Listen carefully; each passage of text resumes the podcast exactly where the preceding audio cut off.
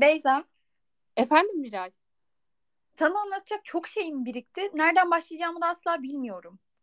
Bırak şimdi düşünmeyi. Yolda nasılsa her şeyi konuşuruz. Herkese merhaba. Ben Miray. Ben Beyza. Bugün sizlerle sık duymuş musunuzdur bilemem ama duyduktan sonra böyle kafayı buna takıp bir süre araştıracağınıza emin olduğum alma verme dengesi meselesinden bahsedeceğiz. Ama öncesinde bizim dengelerimizle oynayan bazı şeylerden bahsedeceğiz. Yani son bir haftada yaşadıklarımızda. Küçük bir isyan bölümümüz olacak bu da. Çünkü ben gerçekten bu son bir haftada böyle üstümden tır geçmiş gibi hissediyorum. Bence gayet doğru bir tabir oldu. Ne dersin? Bende de mental olarak çok farklı bir seviyede olduğum söylenemez. Ama sen biraz, yani senin daha elle tutulur sebeplerin var. Eğer paylaşmak istersen. Bu aralar biraz işle alakalı problemlerim var. Bu yüzden de belirsizlik içerisindeyim ve bu hayatta en çok başa çıkmaya çalıştığım şey benim de belirsizlik hissi. Böyle kendimi bırakmaya çalıştıkça kontrol elimden gidiyormuş gibi hissedince o endişe ve korkuyu aşamıyorum. Sizin de bilginiz vardır zaten bununla alakalı story'yi izlediyseniz. Bazı teknik aksaklıklarımız oldu. Bölümü de yayınlayamadık geçtiğimiz cumartesi günü. Bunun da vermiş olduğu bir burukluk ve üzüntü var. Böyle şeyler yaşanıyor. Bununla ilgili olarak bir B planına sahip olmayışımız falan teknik anlamda bizi çok hırpaladı. Ya biz birbirimizi, kendimizi çok hırpaladık. Birbirimizi demeyeyim de. Bir de bütün bunlar Beyza'nın doğum günü haftasında oldu. Bu da çok üzücüydü. Doğum günlerine çok önem veriyorum ben açıkçası. Evet, yani grubun zincirini de kırmamış oldum ben. Bizim bir 10 kişilik arkadaş grubumuz var şu ana kadar. Doğum gününü kutladığımız herkes doğum gününde ağladı. Kötü, çünkü kötü hatırlanıyor yani. Ben de doğum günümde çok üzgün, yalnız ve terk edilmiştim. Çok yakın bir arkadaşım tarafından. Terk edilmiş vaziyetteyim onun tarafından. Bir gelişme yok, merak ederseniz diye söylüyorum. Bir de biz son bölümü çektikten sonra da içimize sinmediğini fark ettik. Ama dedik ki yani o kadar konuştuk. Zaten iyi hazırlanmıştık. Bak tefek bir içine sinmeme durumu var ama olsun demiştik. Demek ki bir şey varmış, editlemememiz gerekiyormuş deyip ikinci kez kaydediyoruz böyle. Ama bu asla böyle gelişmedi. Ya yani önce kendimizi parçaladık. Sonra dedik ki ya tekrar mı çeksek? Çünkü biz arada bunu yaşıyoruz. Yani artık bölümün sonuna geldiğimizde bile hani ya olmadı galiba dediğimiz yerde baştan alıyoruz. Gerçekten üşenmiyoruz, baştan alıyoruz ve çok daha iyisi oluyor genellikle. Bu bizim bir rutinimiz. O yüzden bu bizim sanırım ikinci kez baştan çekeceğimiz bölümümüz. Umuyorum ki çok daha iyi bir şekilde karşınıza sunabiliriz bunu artık. Ben de umuyorum. O zaman alma verme dengesi nedir? Her şeyin nedirini açıklayarak başlıyoruz ya biz genelde. Emek verdiğin herhangi bir şeyin maddi ya da manevi bir karşılığını alarak enerjinin akışını sağlamaktır. 12 yasa diye bir şey duydum ben bu konuyu araştırırken. İşte ilahi birlik yasası, titreşim yasası, çekim yasası vesaire gibi. Bütün bunlar gibi birbirine bağlanan bir yasa bu da. Bir denge meselesi. Çok alışveriş yapan birinin çok vermesi gerektiği gibi ya da çok iyi bir nefes alabilmek için nefesi tamamıyla boşaltmış olmanın gerekmesi gibi. O akışı durdurmayacak, akışa bloke koymayacak hale gelmek demek. Senin aklına ne geliyor bu alma verme dengesiyle ilgili? Ben bu nefes olayından çok etkilendim bu arada. Bir de derler ya güzel bir şey olmadan önce çok sıkılmak ve strese girmek gerekir diye. Yani bütünün ne olduğunu hissedip güzelin kıymetini bilmekten ziyade İkisinin de varlığını kabul etmek gibi aslında. Her şey zıttıyla var olur dediğimiz mevzu bu. Yani siyahlarla beyazların aynı anda hayatımızda olabilmesini kabul etmek. Ben bu kısmıyla çok haşır neşir oldum aslında bölümü hazırlanırken. Çünkü çok doğru ama bir yandan biz bu siyahlara, kötü olaylara, olumsuz yani negatif diyebileceğimiz şeylere sırt çeviriyoruz ya. Ben biraz bu konu üzerinde durmak istiyorum. Evet, bu kişisel gelişim yolculuğunda benim de çok tazecik bu bölüme çalışırken fark ettiğim bir şey. Küstah bir tarafım var benim. Yani bir şeyden haz etmiyorsam içten içe dışarıdan bunu insanlara sezdirmeden de o şeye sırtımı kesinlikle dönebiliyorum. Yine o küstah örneği vereceğim ama işte aptal insan sevmiyorum meselesi var ya. O aptal insanların varlığı olmadığı sürece zeki insanların aslında hiçbir anlamı yok. Gün kararmadan yıldızların ortaya çıkmaması meselesi bu. O yüzden tahammül edemediğin, varlığını sorun haline getirdiğin o şeyin senin varlığını ne kadar anlamlandırdığını, senin zıttının seni ne kadar tamamladığını bilmen gerekiyor. Bununla barışman gerekiyor yani her şeyden önce. Çok sevmeyebilirsin ama o insanların da, kötünün de bu düzende bir varlığı olduğunu kabul etmek zorundasın. Yani inkar edemezsin noktasını anlatmaya çalışıyor aslında. Bumerang gibi değil mi? Bir hissi, bir şeyi, istediğin o şeyi sen yollayacaksın ve onun sana geri geleceğini bileceksin. Bundan emin olacaksın. Evet. Bir taraftan sanırım şey durumu da var. Karşılık bekleyerek yapmayacaksın bunu. Çünkü veren tarafın, yani veren kişinin sen olduğunu düşünmeyeceksin. Daha açık anlatmam gerekirse bir bütün var. Kolektif dediğimiz o olay. Bir bütün var. İnsanların, canlıların tamamının oluşturduğu bir bütün. Evren. O evrenin bir parçasısın ve bu evren sürekli akışta. Sen o akışa direnerek, aldığın şeyi vermeyerek ya da verdiğin bir şeyi almaya direnerek o akışı bozuyorsun. O akışı bozduğun sürece dengeyi hiçbir şekilde bulamıyorsun ve bütündeki diğer denge taşlarını da oynatıyorsun. Kendinde bu hakkı görmeyeceksin. Yapmam gerekiyor ve yapacağım. Yani bolluk ve bereket istiyorsam, para istiyorsam hayatımda bunu bir kere elden çıkarmayı bilmeliyim ve ben bugün 3 lira veriyorum, yarın bana 5 lira olarak gelsin diye değil. Ben bugün 3 lira veriyorum çünkü bunu vermeliyim. Bu kadar. Ve içinde bir ufak bir teslimiyet olacak yani. Veriyorsam zaten bana bir şekilde geri gelir diyeceksin. Ama veren el oldum egosundan da biraz sıyrılacaksın yani. Zaten mesela bir yerde çalışıyorsundur. O yerle iş ilişkisi olarak ilişkin kesilir. Yani ya onlar seni işten çıkarır ya sen istifa edersin. Ama hep böyle etrafımdan duyduğum, ailemden de duyduğum şeydir hani. Rızkı veren zaten yaratıcı. Hani sen işvereninden almıyorsun o rızkı zaten. Ya da sen birine yardım yapıyorsun diye senin cebinden çıkan para senin büyüklüğün değil. Yani onun büyüklüğü tamamen. O yüzden de biraz bunu kabullenerek yaşamak gerekiyor. Yani bu neye inandığınızla da bağlantılı ama yani sizin bu hayata geldiğinizdeki rızkınızı size veren sizden büyük bir güç var sonuç olarak. Yani hayatınız boyunca alacağınız nefes sayısı bile belliyken herhangi bir şeyin size ait olduğunu ve sizin büyüklüğünüz sayesinde yardım yaptığınızı düşünmemeniz gerekiyor. Yani siz orada bir aracısınız. Yani sizin sayenizde birine yardım yapılıyormuş gibi düşünerek hareket etmeniz lazım. Evet, yani koskocaman bir bütünde bir parça olduğunuzu ve akışın devam etmesine bir kanal olarak bu kadar ya yani maksimum payınızın bu kadar olduğunu bilmeniz gerekiyor anladığım kadarıyla. Yani ben açıkçası konuyu araştırırken anladım ama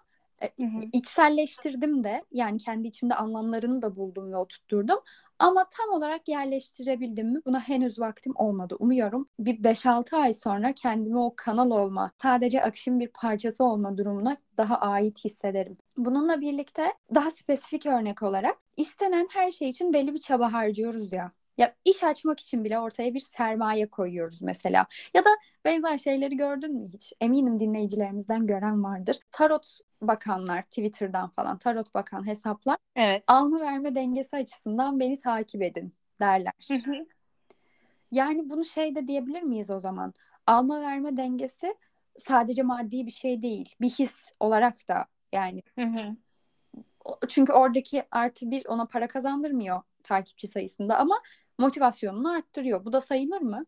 Kesinlikle sayılır. Bence zaten ben bizden yola çıkayım hatta bununla ilgili. Biz tarot bakmıyoruz ama biz insanlarla etkileşimde olmayı sevdiğimiz için tamamen bu işi yapıyoruz.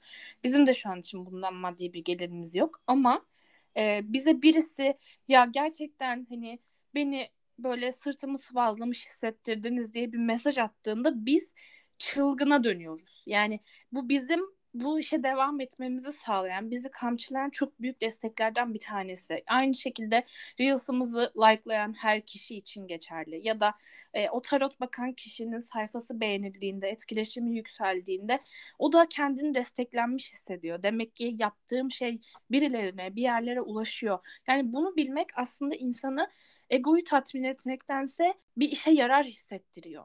Evet. Alma verme dengesinin olmadığı bir alan varmış.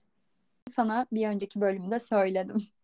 Şu an sen paylaşmak ister misin dinleyicilerimizle? İsterim. Bu arada bir önceki bölüm dediğimiz bu bölümü bir önceki kaydettiğimiz evet. vakitten bahsediyoruz. Pardon. Editleyemediğimiz o kayıt. Sadece ailemizle aramızda alma verme dengesi yokmuş. Yani anne babamızla. Çünkü onların bizi bu hayata getirdiğinin bir karşılığını onlara veremiyoruz. Yani doğum hakkının bir karşılığı yok. yokmuş bu hayatta.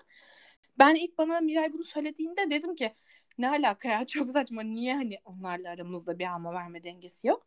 Sonra bütün bu geçirdiğimiz süreçler sonrasında bugün konuşurken şunu fark ettik. Bizim onlara bir karşılık veremiyor oluşumuzun sebebi onların bizi hayata getirmiş olması. Ama benim saçma bulduğum konu neden onlar bize bunun haricinde başka bir şey veremesin? Yani bizi dünyaya getirdiler ve bitti mi? Buna saçma demiştim. Aslında öyle değilmiş. Yani bizim onlara ödeyecek bir borcumuz yok. Bizim bunu kabullenmemiz gerekiyormuş. Onların da bu hayata getirme işleminin karşılığını beklemeleri onlar için büyük bir hata. Çünkü zaten ne verirsen tatmin olmayacaklar. Sadece ona sevgi verebilirsin. Anne baba çocuk arasındaki dengede sadece sevgi verilebilir. Bunun dışında verdiğin hiçbir şey zaten o insanları seni hayata getirmesinin karşılığını veremeyecek. Bunu kabulleneceksin. Onlar da kabullenecek. Ancak böyle sağlıklı bir iletişim olabiliyor. Ama bunu başaramayıp verme dengesinin peşinde koşan, yani annem babam bana şunları yaptı bunları yaptı diyerek hayatı boyunca sadece bu minnet borcunu ödemeye çalışan insanların sosyal yaşantısında, sonra seçtikleri o kendi aileleri arasında dengeleri vesaire çok bozduğunu görüyoruz açıkçası. Çok kez örnek verdik. Anne babasının çocuğu olmaktan çıkamayan ebeveyn. O yüzden tekrar o konuya girmeyeceğim. Ama bu rol karmaşasını yaşamamak açısından da bunu hatırlamak gerekiyor. Tabii ki anne babamıza bakım vermek evlat olarak borcumuz, ama bunu bir karşılık olarak asla yapmamamız gerekiyor. Çünkü zaten karşılığını hiçbir şekilde veremeyeceğiz. Bunu kabullenelim ve geçelim. Beyza, verip alamayan ve alıp veremeyen iki türde insan var. Bunu tabii vermeye doyamayan, almaya doyamayan gibi de işleyebiliriz. Ben tek bir örnek üzerinden gitmek istiyorum. İki arkadaş var, dertleşiyorlar. Bir taraf sürekli anlatıyor, öteki taraf sürekli dinliyor ve nasihat veriyor. Karşı taraf da sadece nasihat alıyor. Bu arkadaşlığın uzun vadedeki ömrüyle alakalı bana bir kısacık analiz yapmanı istesem. Arkadaşlığın uzun vadede çok bir ömrü olmaz. Çünkü veren kişi bir süre sonra vermekten çok yorulacak. Bir enerjimiz var, günlük ya da genel olarak hayatımız boyunca harcayacağımız bir enerji. Bu bizim iç enerjimizle alakalı. Bütün, yani o arkadaşlığın sahip olduğu bütün enerjiyi tek bir taraf veriyorsa ve sadece onun ittirmesiyle o arkadaşlık yürüyorsa, karşı taraf sadece derdini, tasasını, işte kötü zamanlarını böyle onun üzerine püskürtüp geri çekiliyorsa, o zaman o kişinin enerjisi bittiğinde otomatik olarak o arkadaşlık da bitmiş olur. Aynen öyle. Alıp veremeyen kişi de aslında sürekli olarak karşısındaki o insanın aklına ihtiyaç duyacak. Yani kötü bir şey yaşadı ve o insana anlatmadan, ondan akıl almadan bu işin içerisinden muhtemelen çıkamayacağını düşünecek.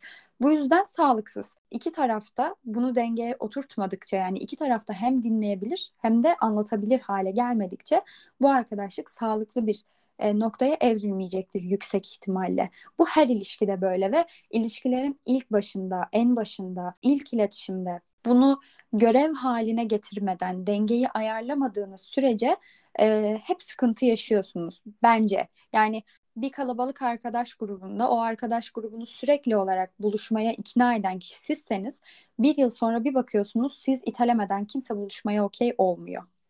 Bu çok değersiz hissettirmiyor mu aslında? Evet. Yani o zaman şey gibi düşünüyorsun. Yani bizim hiç paylaşacak bir şeyimiz yok demek ki. Kimsenin böyle bir talebi yok. Aynen öyle. Bu yüzden iletişimlerimize ticaret gibi bir alma verme değil, ama denge yoklama gibi bir alma vermeyi sürekli olarak kontrol etmemiz gerekiyor. Yani bir konuyu tabii ki her açıdan değerlendirebilirsin. Alma verme dengesi meselesine biraz olumsuz taraftan bakmak isteyen bir kesim diyor ki bizim kültürümüzde karşılıksız vermek vardı. Bunun adına alma verme dengesi koydular ve kültürümüzün önüne geçtiler gibi bir komplo teorisi var. Karşılıksız olarak yaptığın bir iyilikten, atıyorum sokaktaki bir kediyi beslemekten, gerçekten hiçbir karşılık beklemediğini düşünüyor musun? Ben sadece sanırım hayvanlarla alakalı bir karşılık beklemiyorum. Çünkü sadece onların bana geriye bir şey veremeyeceğini düşündüğümden, yani hayvanlar, bitkiler söz konusu olduğu. Çünkü maksimum verebileceği şey sevgi ve işte bitki dediğinde de oksijen vermesi, bir ağacı sulamak, bir çiçeğe bakmak gibi. Onun dışında insandan tabii ki nefis dolayısıyla bir şey bekliyorum, ama bir kediden bana kendini sevdirmesini bekleyebilirim bir yere kadar. Ama böyle hani kısa süreli bir şey. Bir sokak hayvanına yaptığım yardımla alakalı kafamda en ufak bir soru işareti kalmıyor diyebilirim. Çünkü ben sadece o sırada onun karnı doysun, iyi olsun hissiyle bunu yapıyorum. Peki şu açıdan bakalım bir de. Hayatını siz sokak hayvanlarına iyilik yaparak geçirmiş bir insanın çok kötü bir şey yaşadığını düşünelim. Yani çok da iyi insandı ya, niye bunu yaşadı ki diye aklımızdan bir geçmez mi? Ya da bir şey yaşadığımızda, kötü bir şey yaşadığımızda ya Allah'ım ben iyi bir insandım, neden ben yapıyorum bunu demiyor muyuz? İster istemez aklımız bir oraya gider bence ama başka bir yerden de farklı bir ödülü olur diye düşünürüm. Tamam ama aslında bu yaşadığımız şeyleri içten içe, çünkü inancımız bir yaratıcı tarafından cezalandırılmak ve ödüllendirilmek üzerine yaptığımız ve karşılıksız olduğunu iddia ettiğimiz her şey için de aslında o bizi görüyor, duyuyor ve onun katında sevap topluyoruz gibi düşünüyor. Aslında o da karşılıksız değil. Yani hiçbir parayı vererek satın alamayacağımız bir iç huzuru alıyoruz. İyi bir insan olma, iyi bir kul olma hissini alıyoruz bu iyilikleri yaparken. Yani aslında karşılıksız iyilik dediğimiz şey de karşılık değil. Sadece alma verme dengesi dediğimizde bu komployu üretenlerin aklına maddi şeyler geldiği için bu sıkıntı var. Ya bir de şimdi tam bölümü bitirirken unutmak istemediğim bir konu. Bir şeyi görmek istiyorsan saygıyı, sevgiyi vesaire bundan yoksun olan kişiye göstermen gerekiyormuş. Yani bu aslında hem saygı, sevgi hem de gerçekten bu bence parayla da alakalı. Bu hani tamamen eksikliği olan kişiye onu vermek fikri. Buna ben de katılıyorum. Yani mesela diyelim ki çevrende bir arkadaşının bir hani iş girişimi olacak.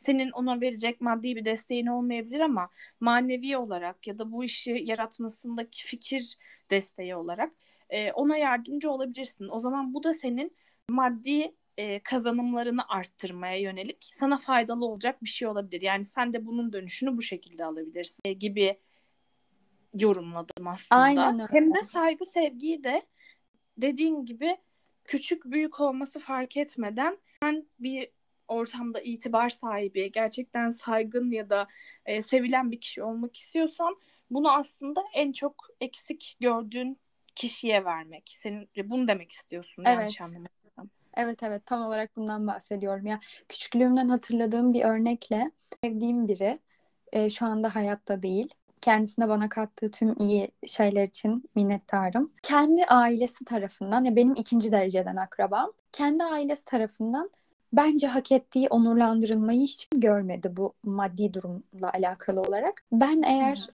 müsaade etseydi kader bize onun istediği o geleneksel ortamlarda çok güzel onurlandırmak isterdim. Büyürken hayalini kurduğum şeylerden biri buydu.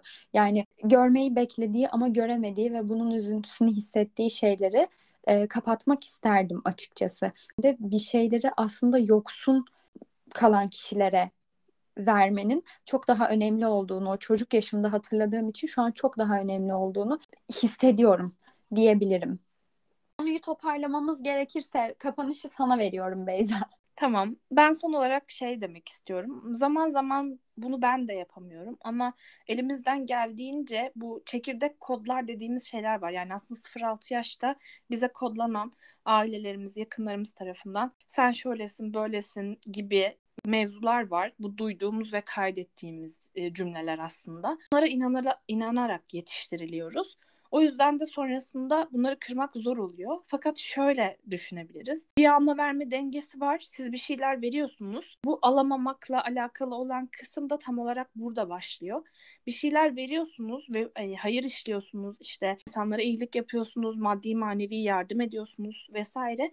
Aslında içinizde bir yerde bunların geri dönüşünü de istiyorsunuz. Hayatınız iyi yönde ilerlesin istiyorsunuz. Mutlu olmak, işte zengin olmak, bolluk, bereket sahibi olmak istiyorsunuz. Ama içerideki o kodlamalardaki yanlış bir inanç, yani sizin aslında değersiz olduğunuza, sizin bunları hak etmediğinize inanan o içerideki bilinçaltındaki inanç bunu almanıza engel oluyor. Bunu biraz kırmak, biraz aslında bütün bunları hak ettiğinize ve değerli olduğunuza inanmak bir yerlerde bir şeyleri düzeltecek ve sonrasında hayatınız daha kolaylaşmaya başlayacaktır. Bunu da söylemek ve aslında hepinizin çok değerli olduğunu bir kez daha hatırlatmak istedim. O zaman bu haftalık bizden bu kadar. Bu kadar. Biz bölümlerle ilgili ya da sair konularla ilgili Instagram hesabımızda bolca story etkinlikleri vesaire yapıyoruz ve orada sizinle etkileşime geçiyoruz. Bu yüzden Podyolcast kullanıcı adıyla bizi Instagram'dan bulabilir, oradan bize yazabilir ya da bizi sadece takip de edebilirsiniz. Ayrıca Spotify'dan da takip etmeyi unutmazsanız çok seviniriz. İyi ki varsınız. Bye. Bye.